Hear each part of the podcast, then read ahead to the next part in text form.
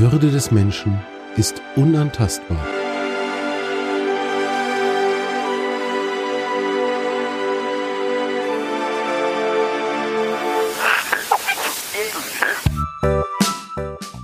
Artikel 1.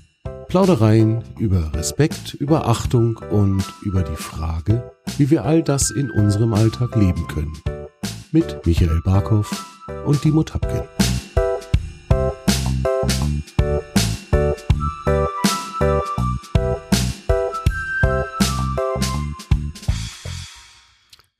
Moin ihr alle da draußen an den Empfängnisgeräten und herzlich willkommen zu einer leicht verspäteten neuen Episode von Artikel 1. Moin, Michael.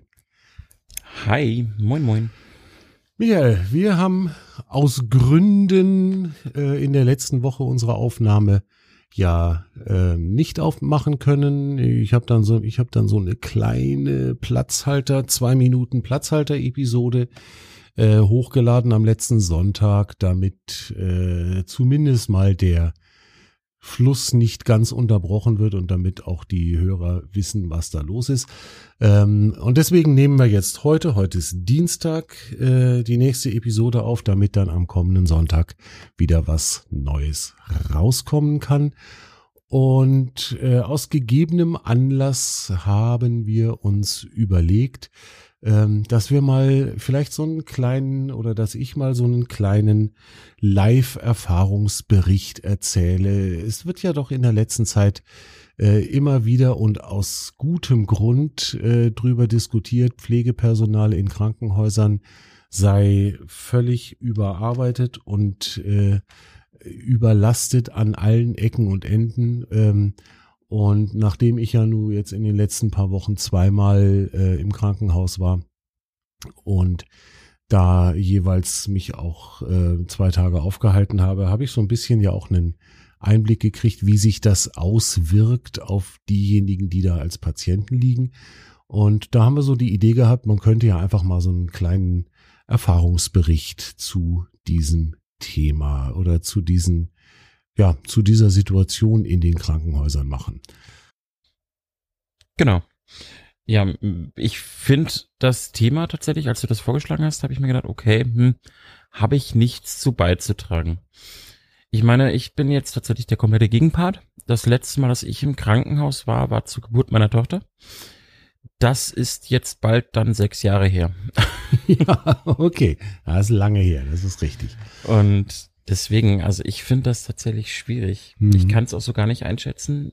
So in den Medien hört man ja immer die Meinung, dann wieder die Meinung.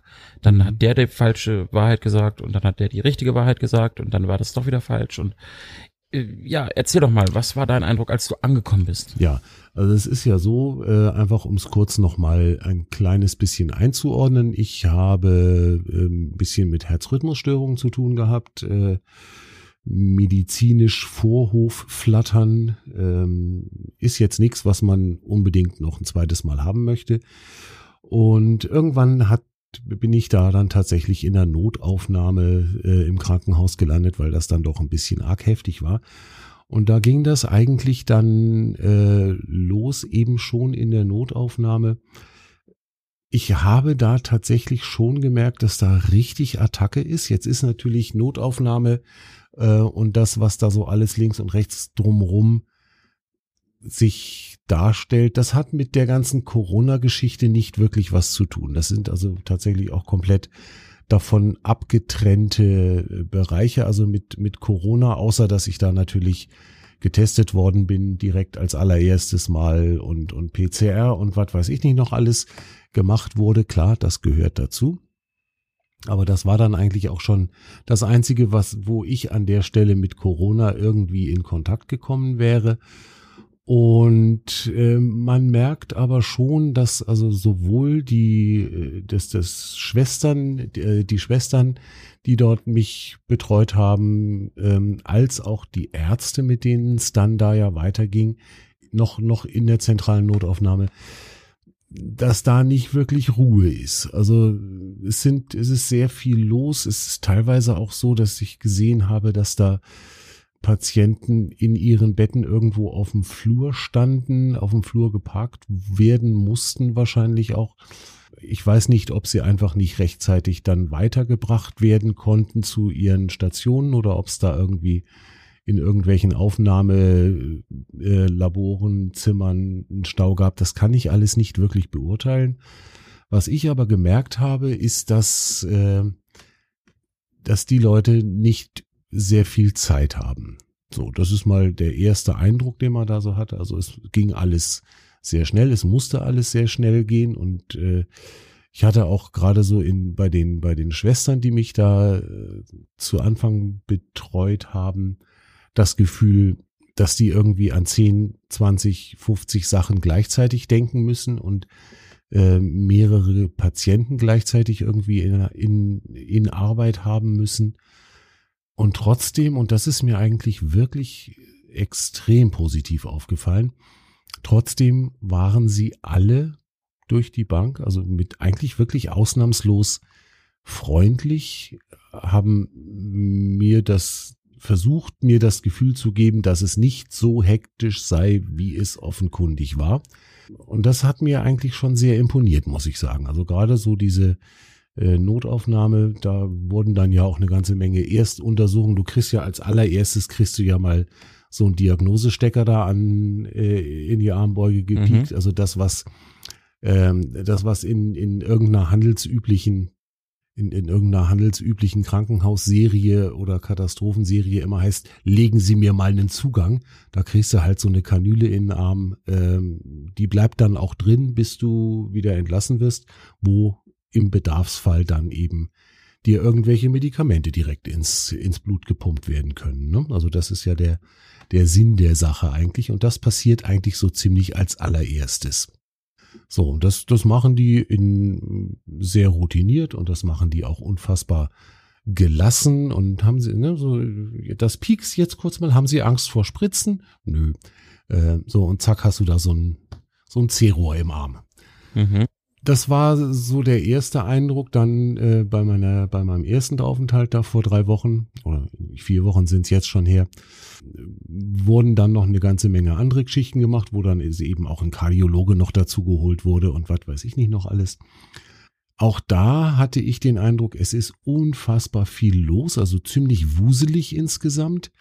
Aber wenn sie dann sich mit mir befasst haben sich mit mir beschäftigt haben dann hat eigentlich jeder von denen immer versucht, mir zu vermitteln, ey Tapken, alles cool, wir kriegen das, wir sind jetzt da, wird schon wieder.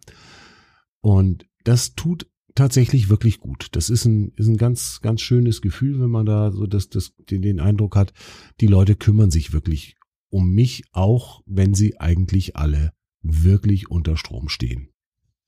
Es ist mir also tatsächlich aufgefallen und mir sehr positiv aufgefallen. Ja, das war dann so der, der ganze erste Teil. Es war dann verhältnismäßig schnell klar, ähm, dass das ohne eine Operation nicht hinzukriegen sein wird. Und die haben sie dann auch direkt an dem Tag, also ich bin im Prinzip direkt von der Notaufnahme in den OP gekutscht worden. Dann haben sich da ein paar Leute äh, am Inneren meines Herzens äh, zu schaffen gemacht. Und dann bin ich irgendwann auf die Station gebracht worden, wo ich dann eben noch für eine Nacht zur Überwachung bleiben oder zur Beobachtung nennt sich das dann ja irgendwie bleiben musste.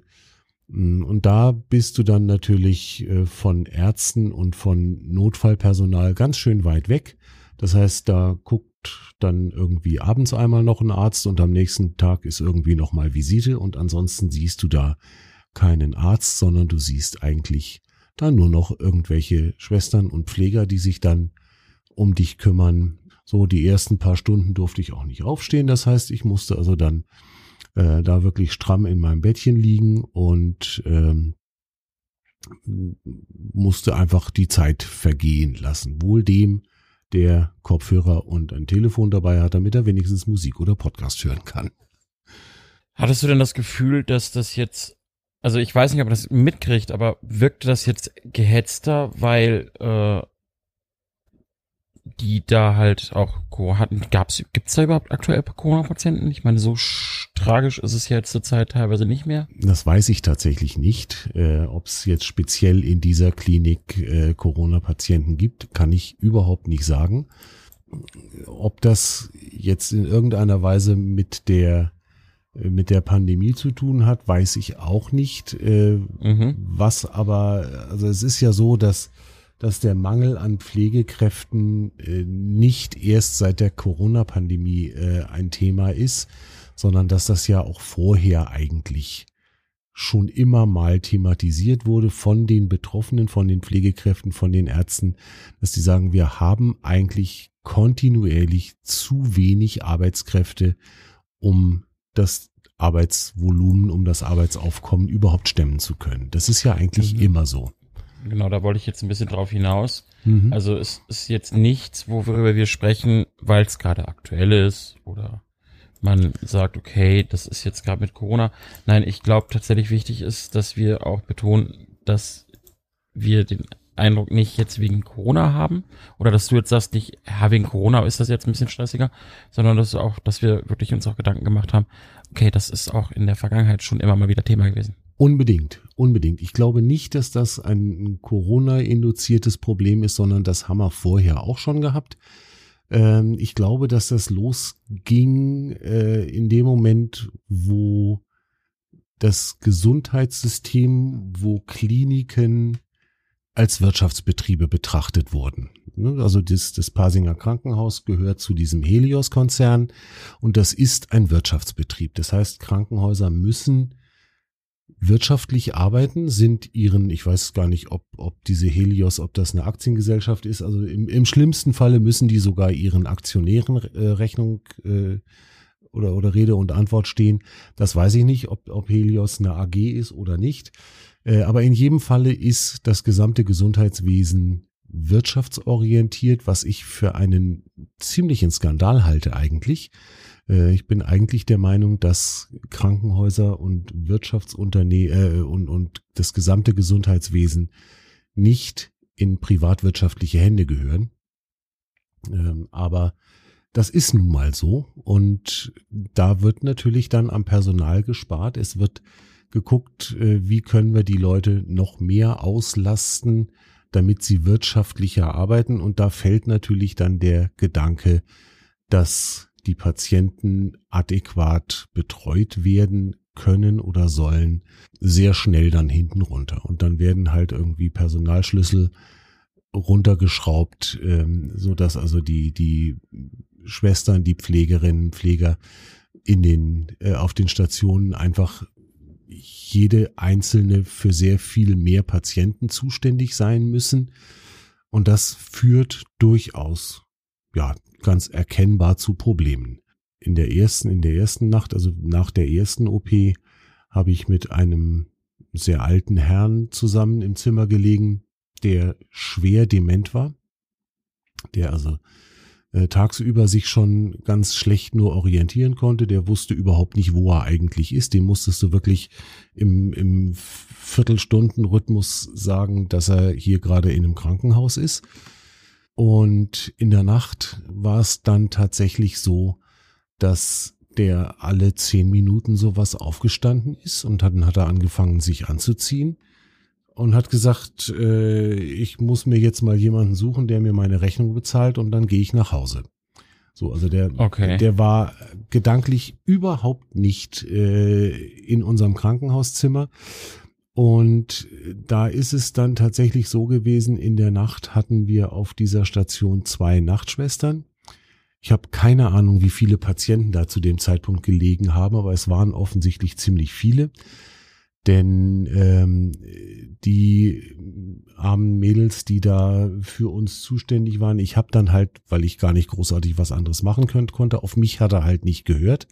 Ich habe dann halt immer geklingelt, wenn äh, wenn er wieder mal aufgestanden ist und gesagt hat, ich mhm. gehe jetzt nach Hause.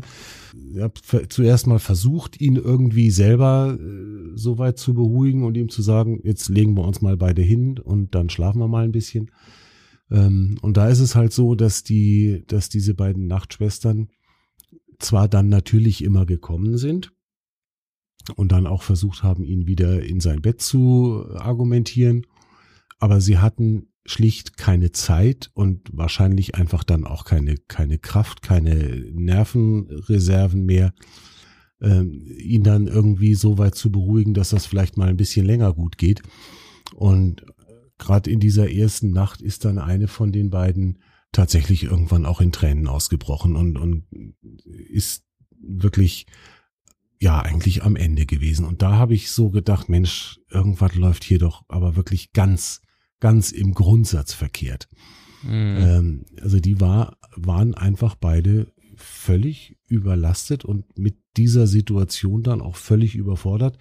Und irgendwann, lass es so zwei oder drei gewesen sein morgens, ähm, als er dann irgendwann wieder in seinem Bett lag, habe ich mich neben sein Bett gesetzt und habe angefangen, ihm irgendwelche Geschichten von der Nordsee zu erzählen. Vom Strand und vom Meer und Sonnenuntergang. Und dann ist er irgendwann ruhig geworden und ist dann auch wirklich eingeschlafen.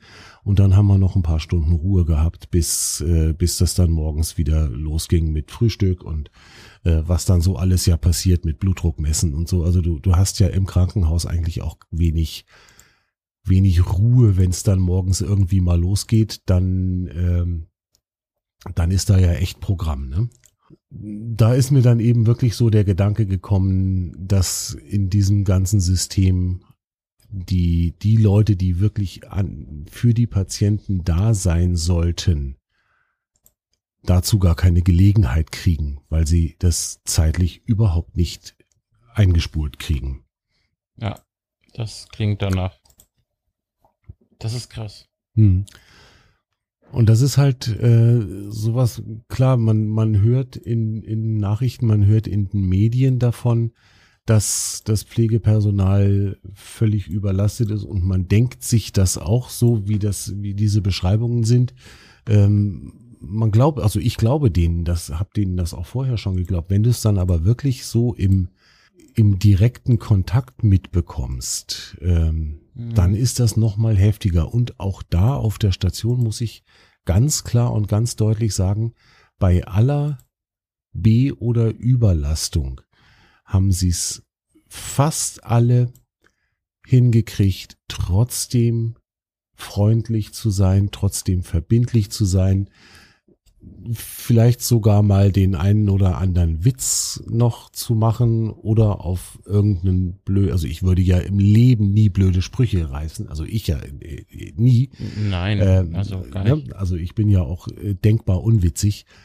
Aber da irgendwie mal so kurz ein bisschen rumzuflaxen, äh, das haben sie alle irgendwie noch gemacht. Es war eine Schwester dabei, bei der hat das nicht so funktioniert, aber ey, komm, das, das, man, wir, wir, alle haben irgendwo mal einen scheiß Tag oder was auch immer.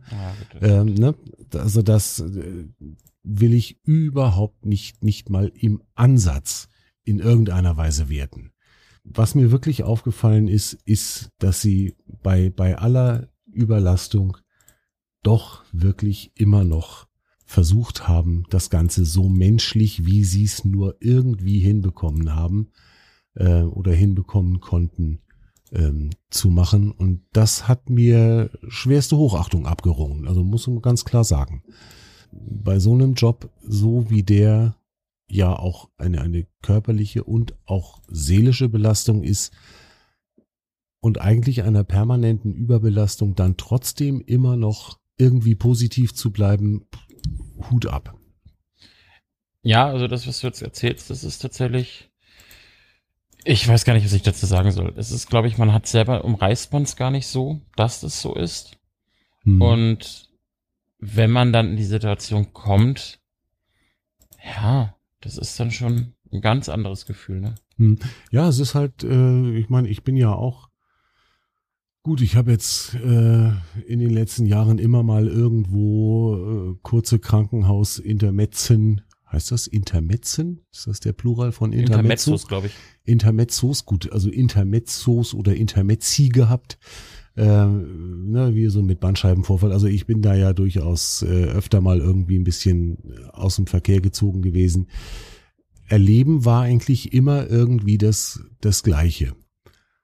Also das, das Schärfste war irgendwie vor, vor drei Jahren mit meinem Bandscheibenvorfall einen OP-Termin ähm, angesetzt und dann bin ich also in die Klinik hingefahren und ähm, dann während ich gerade schon so in dem Anmelde- und Aufnahmeprozess war, klingelte das Telefon an dem ähm, an diesem Empfangsschalter und dann sagte der junge Mann zu mir, Herr Tapken, es tut mir furchtbar leid, aber äh, Ihre OP müssen wir jetzt mal nochmal verschieben.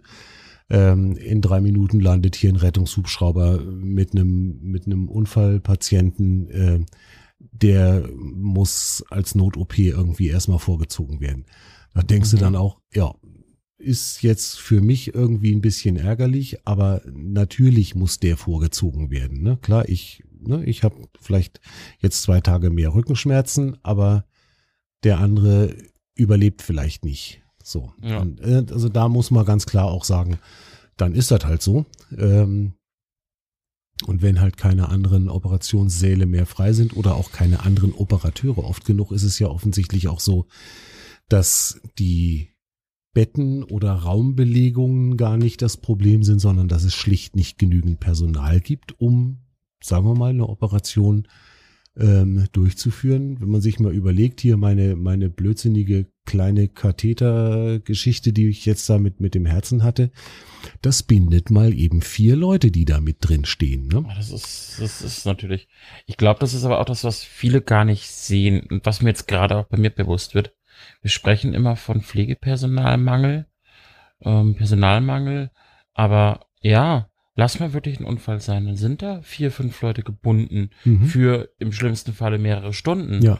Und das ist, glaube ich, etwas, was man so gar nicht auf dem Schirm hat. Mhm, genau. Das, was man sich ja zum Glück, muss ich sagen, auch gar nicht jetzt so unbedingt jeden Tag bewusst machen muss. Also das ist ja, ich, ich muss ja nicht jeden Tag mich, mir über das größtmöglich denkbare Katastrophenszenario an Kopf machen. Aber gerade so, wenn du es dann selber so erlebst und das live und am eigenen Leib erfährst, dann rückt es eben doch nochmal wieder ein bisschen mehr ins Bewusstsein. Und, und eines ist mir wirklich gerade jetzt in den Wochen oder in diesen zwei Aufenthalten da im Krankenhaus klar geworden, was da für großartige Arbeit geleistet wird. Also nicht, nicht nur von den Ärzten, die ja natürlich auch, also es ist ja pervers, was, was die heutzutage alles können. Ne? Also ich meine, ich, ich habe ich hab da zugeguckt. Ich habe auf dem Monitor mir mit angeguckt, was der im Inneren meines Herzens gemacht hat. Ähm, das ist schon abgefahren. So. Ja, das ist, also ich wüsste nicht, ob ich dazu gucken können wollte oder so. Ach, das ist eigentlich ganz spannend. äh, ja, muss man schon also, sagen. Aber das ist, glaube ich, so das andere Problem. Zum einen hast du die Ärzte auf der einen Seite, die eine ewige lange Ausbildung haben, ein Studium haben, bis die überhaupt irgendwann mal so weit sind. Das heißt, da brauchst du schon mal ewig, bis Nachwuchs kommt. Dann hast du das Pflegepersonal, das eigentlich den Ärzten zuspielen muss, die Ärzte unterstützen muss, die Patienten unterstützen muss, den Patienten hinterherräumen muss. Es ist, wie es ist. Ähm, dann das, was du gerade beschrieben hast mit einer Nacht, die sind eigentlich im Dauereinsatz. Und anstatt dass man da mal, wir hatten vor ein paar Folgen das mit dem gerechten Gehalt und so weiter. Absolut, ja. Ähm, das sehe ich hier auch. Mhm. Weil ich bin ehrlich, ich bin jetzt 31, vor 10 Jahren, 15 Jahren, wie auch immer, habe ich überlegt, was mache ich denn beruflich? Wo will ich denn hin? Mhm. Die Pflege war für mich, mal davon abgesehen, dass ich leider das nicht kann, ähm, nie ein Thema, weil ich gesagt habe, das wird eigentlich viel zu schlecht bezahlt. Ja, und das ist tatsächlich so. Ich meine tatsächlich auch, dass da auf unserer, auf politischer Seite dringend was getan gehört.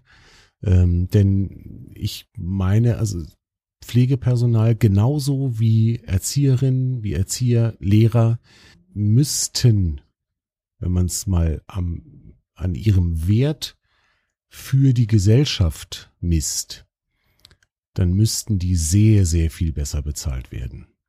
Und zwar wirklich ja, signifikant besser, weil ich tatsächlich der Meinung bin, dass eine Krankenschwester oder ein Krankenpfleger für unsere Gesellschaft sehr viel wertvolleren Dienst leistet als beispielsweise ein Börsenmakler oder irgendwie sowas.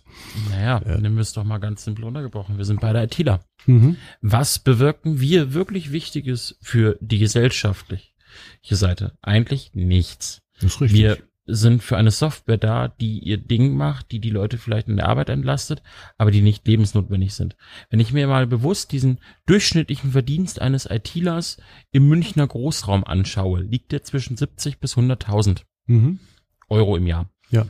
Klar, brutto, aber ey, 100.000 Euro im Jahr hm, hätte ich gerne. Also, Ja, das ist. also Chef, falls du zuhörst, ne, ähm, Gehaltsverhandlung. Egal. ähm, wie, du kriegst, Nee. du kriegst noch keine 100.000. Ach so. Ja, ja, ja.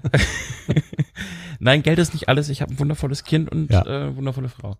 Aber nein, ernsthaft. Es ist einfach tatsächlich so, als ITler bekommst du einen teilweise sechsstelligen Be Betrag im Jahr, wenn du ein bisschen Berufserfahrung hast, ein bisschen dabei warst Mhm. und dich ein bisschen gut verkaufst. Ähm, da träumt eine Pflegekraft ihr ja, Leben lang von. absolut. Das wird die nie erreichen. Ich glaube, ich kenne mich jetzt nicht mit den Pflegekräften aus, aber so ein bisschen aus dem sozialen Bereich habe ich äh, mitbekommen. Die sind glücklich, wenn sie die 50.000 brutto im Jahr kriegen. Mhm. Das ist viel für die, wo ein ITler teilweise schon sagt, den Job mache ich nicht. Mhm. Und warum? Warum? Was, was genau rechtfertigt den ITler im Gegensatz zu der Pflegekraft? Die Pflegekraft ist für einen Menschen da. Die Pflegekraft ist im Dauerstress. Die Pflegekraft muss für zwei Leute denken. Wenn ein ITler einen Fehler macht, sagt er, pff, mach ich ein Backup. Ja. Die, äh, die Pflegekraft kann nicht sagen, mache ich halt ein Backup. Dann ist Genau. im Worst-Case-Fall ist ein Menschenleben hops. Einmal das falsche Medikament rausgepickt äh, und dem Menschen hingelegt und dann hast du ein Problem. Genau. Und was ich da auch denke, ist einfach, falsches Medikament, bleiben wir bei der Beispiel. Wenn ich keine Sorgen habe, bin ich aufmerksamer. Geld ist für viele eine große Sorge. Mhm. Also wäre das doch der Punkt, wo man eigentlich als Gesellschaft ansetzen muss. Es aber irgendwie keiner vorhat. Und da äh, sind wir wieder an ähm, bei meinem Einwurf, dass ich nicht der Meinung bin, dass das Gesundheitssystem in private Hände gehört. Ich wäre wirklich felsenfest dafür und sehr, sehr dafür, das Gesundheitssystem zu verstaatlichen, dass man das in einen und unter eine staatliche Aufsicht stellt und da äh, allgemein das Ganze äh, handelt und dass Krankenhäuser, äh, Kliniken, Reha-Einrichtungen, was auch immer, nicht wirtschaftlich arbeiten müssen. Ja, Und das da- ist, glaube ich, einfach, ja, wie du sagst, ein Problem. Das wird ein Problem sein und dann könnte man nämlich die, die dort Beschäftigten auch besser bezahlen und ähm, hätte wahrscheinlich dann auch nicht so ein Nachwuchsproblem, denn auch das gibt es ja, denn genau das, was du eben gesagt hast, dass in die Pflege zu gehen für dich nicht in Frage gekommen ist, weil du eben schlicht und ergreifend gesagt hast, das, was ich da verdiene, ermöglicht es weitergedacht, mir nicht eine Familie zu ernähren. Ja, also mit 50.000 Euro im Monat kriegst du zumindest in München keine Familie über, über die Runden. Ja, das, das funktioniert nicht. Ne? Und das ist halt was, wo man wirklich überlegen muss, ob oder wo ich mich sehr freuen würde, wenn mal überlegt würde, ob man an der Nummer nicht wirklich mal was ändern kann. Die Diskussion gibt's ja doch immer mal wieder, beziehungsweise sie ist eigentlich omnipräsent. Äh, Gerade jetzt in den letzten 18 Monaten Corona kommt ja dieser Gedanke immer mal wieder hoch. Verstaatlichung des Gesundheitssystems. Ich wäre da sehr dafür. Wahrscheinlich werden wir das nicht erleben. Fürchte ich. Ich, ich fürchte es auch nicht. Dafür ist einfach auch so blöd, das jetzt klingt. Die Gesundheit der Menschen ist einfach zu lukrativ. Natürlich. Natürlich, klar. Wenn ich mir auch angucke, ähm, ne, also was es da alles an, an Zusatzversicherungen gibt, die man abschließen kann, also alleine mit Versicherungen für Zusatzversicherungen zu deiner Krankenversicherung kannst du ja schon ein Vermögen ausgeben. Ne, also ich wurde gefragt, ähm, als ich jetzt für die zweite OP äh, ins Krankenhaus gegangen bin, wurde ich gefragt, ob ich eine Zusatzversicherung hätte, äh, so, so eine Krankenhaustagezusatz irgendwie, was weiß ich, Mhm, kann man, genau. kann man machen, damit man eben zumindest da dann wie ein Privatpatient behandelt wird. Ich bin ja nun Kassenpatient.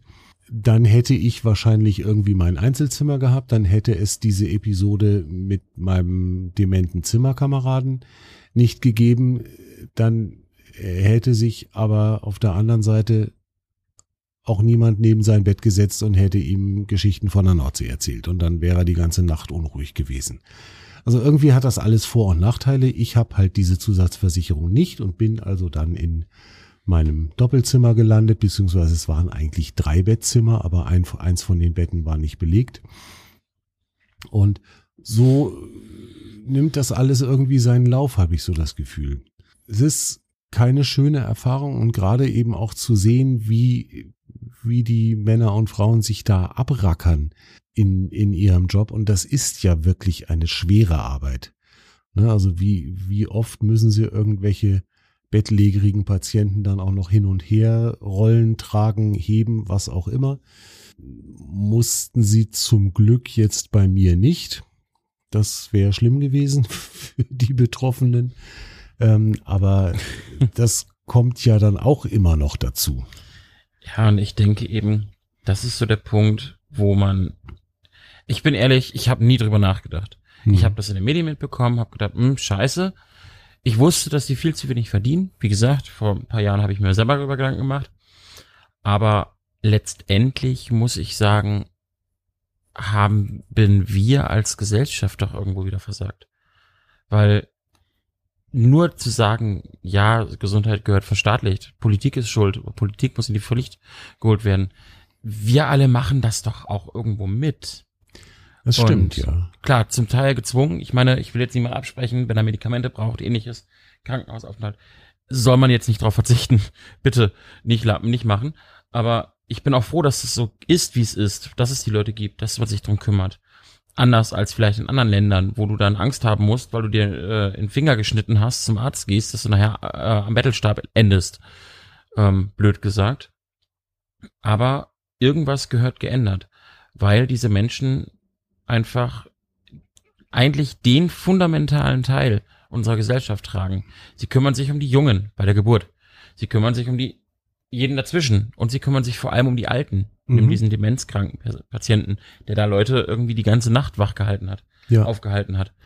Sie kümmern sich und genau, sie kümmern sich so gut, wie sie es nur irgend können und ich habe also ganz deutlich gerade jetzt in diesem speziellen Fall gemerkt, wie sehr es diese jungen Frauen angekotzt hat, dass sie eben nicht die Gelegenheit oder nicht die, nicht die Zeit haben, sich um den zu kümmern. Ne, also ich, das war zu spüren, dass sie sich eigentlich gerne viel mehr mit ihm befasst hätten, ihm, ihn beruhigt hätten, ihn wirklich so lange betreut hätten, bis er, bis er eingeschlafen ist. Das hätten die gerne gemacht, aber es geht halt nicht. Mhm. und äh, ich habe dann, wie gesagt, mich, irgendwann hat sie sich dann bei mir bedankt, dass ich, dass ich so verständnisvoll sei. Und dann habe ich gesagt, naja, aber das ist doch eigentlich normal. Nee, nee, sagt sie, das ist nicht normal. Was meinen Sie, äh, wie oft wir in solchen Situationen dann von den Zimmermitpatienten auch noch angemault werden, ähm, dafür, dass die nicht ordentlich schlafen können? So, und das ja, ist natürlich dann auch wieder, das, das ist noch ein ganz, ganz anderer Aspekt aus, bei der ganzen Geschichte jetzt. Da geht's dann wieder drum, äh, ne, um unseren Grundtenor bei Artikel 1, die Würde des Menschen ist unantastbar. Ähm, ich mache in so einer Situation nicht auch noch die Nachtschwester schief von der Seite an, dass die bitte mal dafür sorgen möge, dass der andere äh, schläft, weil ne, das, das geht einfach nicht. Das, das tut man nicht.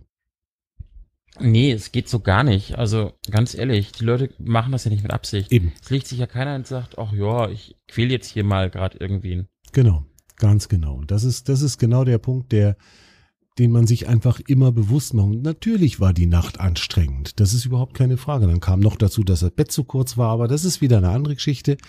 Kurze Betten sind halt Kacke. So, aber das ist passiert mir ja öfter mal. Natürlich war das anstrengend und ich habe wenig Schlaf gehabt, aber ich bin ja am nächsten Tag dann zu Hause gewesen und dann habe ich mich kurz einmal so in der Runde bei den relevanten Leuten zurückgemeldet und dann bin ich in mein Bett gefallen und habe bis zum nächsten Morgen durchgeschlafen. So, damit war mhm. alles, damit war alles wieder gut. Von daher äh, kann man immer so überlegen, oder sollten wir eigentlich alle immer auch überlegen, wie gehe ich denn mit meinen Mitmenschen um. Und das ist mir gerade da dann auch wieder bewusst geworden, in so einer Situation, es kostet mich nichts, freundlich zu den Leuten da im Krankenhaus zu sein. Es kostet mich nichts, mich dafür zu bedanken, dass mir mein Frühstück gebracht und das leere Tablett wieder weggeholt wird. Natürlich ist das deren Job und trotzdem finde ich, gehört sich so, dass man das wertschätzt, dass man das anerkennt und sagt, danke, dass Sie sich so nett um mich kümmern. Ich finde, das, das gehört sich einfach so. Sehe ich genauso. Ich meine, wir alle können in die Situation gelangen, dass wir da wirklich Unterstützung brauchen, dass Ja. wir jemanden brauchen. Und zeig mir den, der nicht dann froh ist um Leute, die sich um ihn kümmern. Und ja, ich kann, ich, ich bleib bei meinem Standpunkt, die Leute gehören besser bezahlt und Ja. wenn sie besser bezahlt werden, dann haben wir auch nicht mehr diesen Pflegenotstand, weil dann gibt es Leute, die bereit sind, diesen Job zu machen. Und dann gibt es genügend Leute, die das machen wollen und dann machen sie es auch vielleicht wieder mit, mit weniger Bauchgrimmen. Ähm, ich kann, wie gesagt, überhaupt nicht sagen, dass die nicht freundlich gewesen wären. Also die waren sensationell, so, wenn ich mir das so angucke. Dafür, was die für eine Arbeitslast mit sich rumtragen. Dann auch noch so freundlich und aufmerksam zu sein, ist großartig. Also äh, unfreundlich habe ich wirklich nicht ernsthaft erlebt in, in der ganzen Zeit jetzt. Und auch das muss man mal äh, irgendwo zur Kenntnis nehmen und sagen, Mensch, Wahnsinn, was, was das für eine Leistung ist. Ja. Die, die, ich glaube schon, dass die ihren Beruf aus Idealismus machen, aus Überzeugung machen. Ich glaube, ein anderes Argument gibt's da auch nicht dafür. Also die Bezahlung kann es schon mal nicht sein. Also man muss, glaube ich, schon einen gewissen Idealismus mitbringen, um Ja, äh, in so einem Pflegeberuf zu arbeiten. Bei den Ärzten sehe ich's ähnlich, wobei ich mir da auch vorstellen könnte, das waren vorzugsweise sehr junge Leute, die da äh, mich, mich als Ärzte betreut haben, bis auf den Operateur selber, der, das war schon irgendwie so ein etwas gestandenerer. Ähm, aber gerade in der Notaufnahme waren sehr junge Leute, da würde ich vermuten, dass die das in irgendeiner Weise als, als Durchgangsstation mitmachen, um sich dann später irgendwie noch weiter zu spezialisieren und, und irgendwo anders weiterzugehen. Da kann ich aber auch nicht beurteilen. Mir ist nur aufgefallen, dass gerade also in der, in der Notaufnahme da die Ärzte sehr, sehr jung waren. Die, die waren also, sagen wir mal, alle so um, um die 30, eher noch unter 30, würde ich mal Okay. sagen. Naja, vielleicht, vielleicht äh, um die 30 trifft's vielleicht ganz gut. Aber auch die total kompetent und äh, also aus, aus meiner Sicht und äh, an irgendeinem bestimmten Punkt haben sie dann gesagt, so, jetzt holen wir aber doch den Oberarzt mal noch dazu, der soll sich das nochmal angucken. Auch das finde ich extrem cool. Ne? Man muss nicht unbedingt immer alles wissen und nicht alles richtig einschätzen können, aber dann zu sagen, so, und hier braucht man jetzt mal noch einen Blick von einem, der das schon länger macht, finde ich obergenial. Ja, ich finde, das zeugt aber auch davon, dass sie dann Ahnung haben von dem, was sie eigentlich machen. Ja, genau.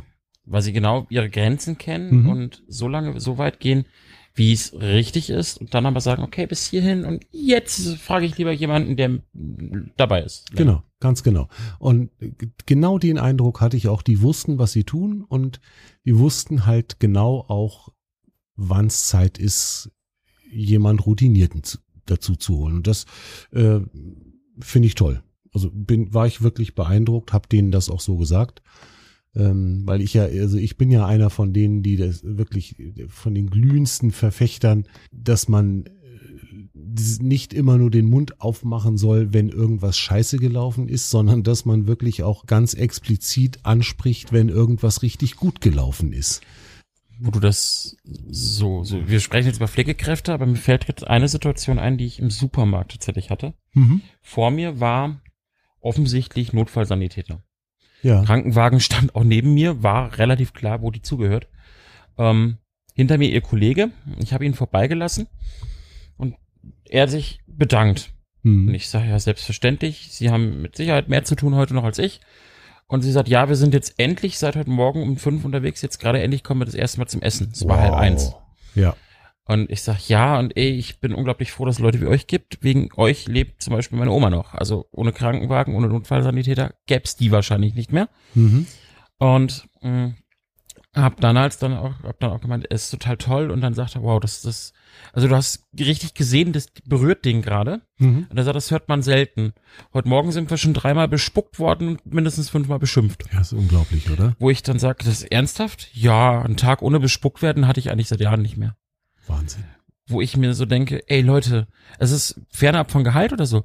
Es ist einfach auch dieser Respekt, den ich gegenüber. Ich habe vor diesen Menschen, die eventuell das Leben meiner Angehörigen retten, das Leben von mir retten, Mhm. von meinen Kindern retten. Da habe ich keinen Respekt mehr vor. Ja, Es fängt doch schon an mit einer, mit einer äh, Zuparken von irgendwelchen Einfahrten, wenn ich die dann oder oder auch schon live erlebt, wenn ein Krankenwagen zufällig meine Einfahrt zuparkt, dass die Leute dann bepöbelt werden, beschimpft werden. Geht's noch? Die retten gerade ein Menschenleben eventuell. Und das ist etwas, was da glaube ich auch mit reinspielt, dass diese Pflegeberufe, sei es Pflegekraft im Krankenhaus, sei es Arzthelferin, Arzt, auch wenn der sehr gut bezahlt ist, Mhm. ähm, sei es Notfallsanitäter, wo ich da nicht weiß, wie die bezahlt werden, einfach keinen Respekt mehr genießen gegenüber der Allgemeinheit. Und das ist das, wo ich wieder auf die letzten Male zurückkomme. Und leider zieht es sich jetzt mittlerweile, glaube ich, schon in Folge Nummer drei rein oder Nummer vier. Ja. Ich glaube, die Menschheit, die Gesellschaft ist verfallen und verkommen. Absolut, ja. Das zeigt sich mal wieder an solchen Sachen. Mhm. Und ich finde gerade traurig, dass wir das tatsächlich schon wieder so haben und ich da wieder darauf zu sprechen kommen muss. Mag, magst du reden. Äh, ist ganz lustig, ich habe genau das äh, jetzt, ja genau, letzten Donnerstag, als ich dann zum zweiten Mal aus dem Krankenhaus nach Hause gekommen bin. Ich habe ja hier bei uns vorm Haus äh, einen Parkplatz gemietet, weil ansonsten ich definitiv nicht wüsste, wo ich mein Auto hinstellen soll, weil das einfach keine frei verfügbaren Plätze mehr gibt mittlerweile in Mhm. unserer Straße. Komm nach Hause, steht auf meinem Parkplatz ein Rettungswagen mit Randalelampen an oben, Tür offen und also erkennbar Notfall. Das passiert bei uns recht häufig. Es ist ja ein großer Wohnblock hier. Ne, Wir haben pro Eingang 27 Parteien und wir haben drei Eingänge nebeneinander. Da kannst du dir überlegen, wie viele Familien hier wohnen. Da ist eigentlich immer irgendwie mal Action und die müssen sich halt irgendwas suchen, wo sie ihr Auto hinstellen können. Ich habe es schon erlebt, dass wenn irgendwo ein Rettungswagen stand und es kam der Mieter des entsprechenden Parkplatzes, dass da in der Gegend rumgehupt wurde. Kann ich ja von meinem Balkon aus wunderbar mitgucken. Ich habe ja hier einen sehr äh, sehr exponierten Schauplatz, wenn ich auf meinen Balkon gehe, dann kann ich mir das alles von oben angucken. Da gibt es wirklich Menschen, die hupen und beschweren sich und schnauzen die, äh, die, die Rettungswagenbesatzung an, was die sich denn nun einbilden, dass die gerade auf ihrem Parkplatz stehen. Dass da gerade vielleicht jemand kurz vorm Sterben ist, interessiert nicht. Wenn das so ein Notfalleinsatz ist, das kann schnell gehen, das kann auch mal länger dauern, aber in gar keinem Fall käme ich auf die Idee, da irgendwie rumzuhupen. Äh, ich habe mich dann hingestellt, habe meinen Podcast angemacht und habe gewartet, bis die rauskamen. Das waren zehn Minuten, so vielleicht. Das kostet mich nix. So, und dann, dann waren die wieder weg. Das gleiche passiert mir öfter mal mit, mit irgendwelchen Mitarbeiterinnen von so mobilen Pflegediensten, die ja auch durchaus unter Zeitdruck stehen. Da hat sich eine sehr freundliche Dame irgendwann mal ganz fürchterlich bei mir entschuldigen wollen, dass sie nur ausgerechnet auf meinem Parkplatz gestanden hat. Und dann, ich, ich habe echt Mühe gehabt, der klarzumachen, dass das für mich voll okay ist. Aber die sind es nicht anders Sind es nicht anders gewohnt, genau. Ich habe mich, ich hab mich hingestellt, habe eine Zigarette geraucht, äh, habe gewartet, bis sie wiederkommt. Das, das, man weiß ja, dass die, also Viertelstunde Maximum, dann ist die wieder an ihrem Auto und fährt zu ihrem nächsten Kunden oder Patienten. Das heißt, es ist nicht absehbar, dass das länger dauert. Dann, dann ist die extra noch zu mir an mein Auto und hat sich entschuldigt. Ich sag, nee, alles, alles cool. Stellen Sie sich dahin, wann immer Sie hier sind und mein Auto ist nicht da, den dürfen Sie immer nehmen. Ja. Und da hat die regelrecht Tränen in die Augen gekriegt. So, das, ich verstehe es nicht. Ich verstehe nicht, äh, wie man so mit solchen Leuten umgehen kann, die sich letzten Endes um uns kümmern. Jetzt nicht um mich persönlich, aber doch um uns als, als Menschheit, als Bevölkerung. Die, die stellen ihre Zeit in den Dienst der Menschheit. Und dann mache ich die an, dann, dann schnauze ich die an, weil sie vielleicht gerade mal auf meinem Parkplatz steht. Ich verstehe es nicht. Ich auch nicht. Also ich meine, ich verstehe, ich habe mich auch schon geärgert über Pflegekräfte, Pflegefahrzeuge, die irgendwo standen, wo ich gerade wusste, da ist sonst immer was frei.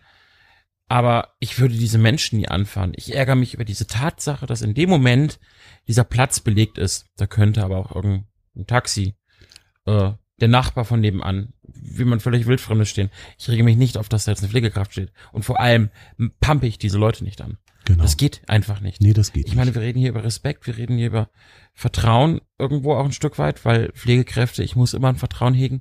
Und ich, gerade auch so diese, meine Generation, so Mitte 30, Anfang 30, Ende 20, ich verstehe nicht, wie Leute in dem Alter Pflegekräfte anfahren können oder Sanitäter. Warum? Ihr, in 50, 60 Jahren seid ihr vielleicht auch in der Situation, dass ihr die Leute braucht. Mhm. Und dann seid ihr froh, dass es die gibt und dass die vielleicht pünktlich da sind. Und dann, bei Gott, ich wünsche es euch nicht, dass dann irgendein Vollidiot wie ihr da steht und sagt, ja, äh, nee, jetzt hier nicht. Mhm, ganz genau. Ganz genau. Ne? Das, wir, wir könnten den Bogen jetzt weiterspannen zu Rettungsgassen auf Autobahnen, wo ich jedes Mal wieder fassungslos bin, dass das nicht funktioniert. Ähm, da habe ich aber meine eigene Theorie zu. Erzähl. ähm, es fängt keiner an und der Rest traut sich dann nicht. Okay, also ich mache das mittlerweile reflexhaft. Wenn es langsam, Wir sind Herdentiere. Ja, wenn es langsamer wird, fahre ich links oder rechts ran. Ja, also, das Problem ist, wenn du auf der mittleren Spur bist, müsstest du eigentlich nach, äh, jetzt muss ich meine links-rechts-Schwäche ignorieren, nach rechts. Ja. Ähm, aber da stehen ja die anderen, die ja nicht weiter nach rechts fahren. Also hast die, du als mittlere Spur schon mal ein generellen Problem. Pro, probier das mal aus. Die fahren nach rechts, weil du nämlich ihrem Heiligtum zu nahe kommst und das Heiligtum ist das Blechle. das funktioniert. Ich, ich mache das radikal. Ich fahre, also ich, ich fahre sagen, wirklich, wirklich ganz, wenn ich in der Mittelspur bin, ganz, ganz dicht dran an den, an den neben mir und der weicht aus. Da kannst du dich aber drauf verlassen. Der guckt dann zwar immer ein bisschen grimmig zu mir, aber das ist mir wurscht. Ja, also am liebsten muss ich tatsächlich sagen, fahre ich dann auch auf der linken oder auf der ganz rechten Spur. Mhm. Das ist mir einfach am sichersten. Da das, weiß ich, wo ich hingehöre. Also wenn ich einen, wenn ich einen Stau äh, kommen sehe, dann passiert mir das ganz oft oder dann mache ich das tatsächlich ganz oft auch, dass ich auf die linke Spur rüberwechsel und dann wirklich so hinfahre, dass mein Einparkwarner schon anfängt zu piepsen, weil ich so dicht an der Leitplanke bin. wenn, wenn der piepst, dann weiß ich, ich bin links, links genug. Ja, und für die, die keinen Einparkwarner haben, wenn es anfängt, Kratzgeräusche genau. zu machen, seid ihr dicht genug. Ihr, ihr hört's dann, ihr hört's dann knirschen, kreischen, quietschen, dann seid, seid ihr fast schon ein bisschen zu links. Ähm, aber wie, wie, gesagt, also das verstehe ich tatsächlich auch nicht. Ähm, aber Nein, ich das ist, bleib bei meiner Herdentiertheorie. Ja, da ist, es fängt da, keiner affektiv an. Da mag was dran sein, ja. Und der Mensch, also da muss ich jetzt tatsächlich wieder sagen, so, das glaube ich wirklich. Es fängt keiner an. Und keiner will der sein, der anfängt und auffällt. Niemand will im Mittelpunkt stehen. Fange ich an der Rettungsgasse, guck dir das mal nämlich bewusst an. Die linke Spur fährt immer weiter links rüber. Mhm. Der Rest nicht, nach rechts. Die mittlere Spur kann ich, weil die anderen da stehen, keiner will der Böse sein. Und die rechte Spur weiß nicht warum, denkt sich nichts bei, fängt einfach nicht an. Und keiner will der sein, der anfängt und im Mittelpunkt steht. Die Theorie hat was, ja. Äh, muss ich mal ein bisschen drauf achten. Also wie gesagt, ich mache das wirklich äh, gnadenlos und ich fahre wirklich auf der, auf der mittleren Spur, wenn ein Stau sich bildet. Ich fahre dann auch ganz, ganz dicht an meinen rechten Nebenmann ran. Und wie gesagt, in der Regel werde ich dann ein bisschen grimmig angeguckt, aber dann machen sie auch Platz. Und dann also fahren, sie, fahren sagen, sie auch nach rechts rüber. Drüber nachdenke, ich hatte bisher meistens in solchen Situationen rechts einen LKW. Da mag ich nicht näher ranfahren. ja. Aber das ist vielleicht auch ein Grund, warum sie es nicht machen. Da fahren die LKWs, das ist langsamer als üblich. Hm, es mag sein, ja. Äh, ich, also, ich werde da mal ich, drauf achten. Ich habe ja nur jetzt in ja. der nächsten Zeit ein paar längere Autofahrten vor mir. Dann werde ich mal gucken, ob das ob sich deine Theorie bestätigen lässt. Ja, unterhalten wir uns nochmal drüber. Unterhalten wir uns nochmal drüber, ja. Nein, aber ich mal. denke, generell sind wir uns alle einig, dass Pflegekräfte einfach verdammt wichtig sind. Ja. Und um die Ursprungsfrage zu klären, sind sie irgendwie überlastet? Ähm, Nach deinem Bericht glaube ich klipp und klar, ja, sind sie. Absolut. Also da besteht für mich zumindest jetzt gerade nach, nach diesen persönlichen Erlebnissen überhaupt kein Zweifel mehr.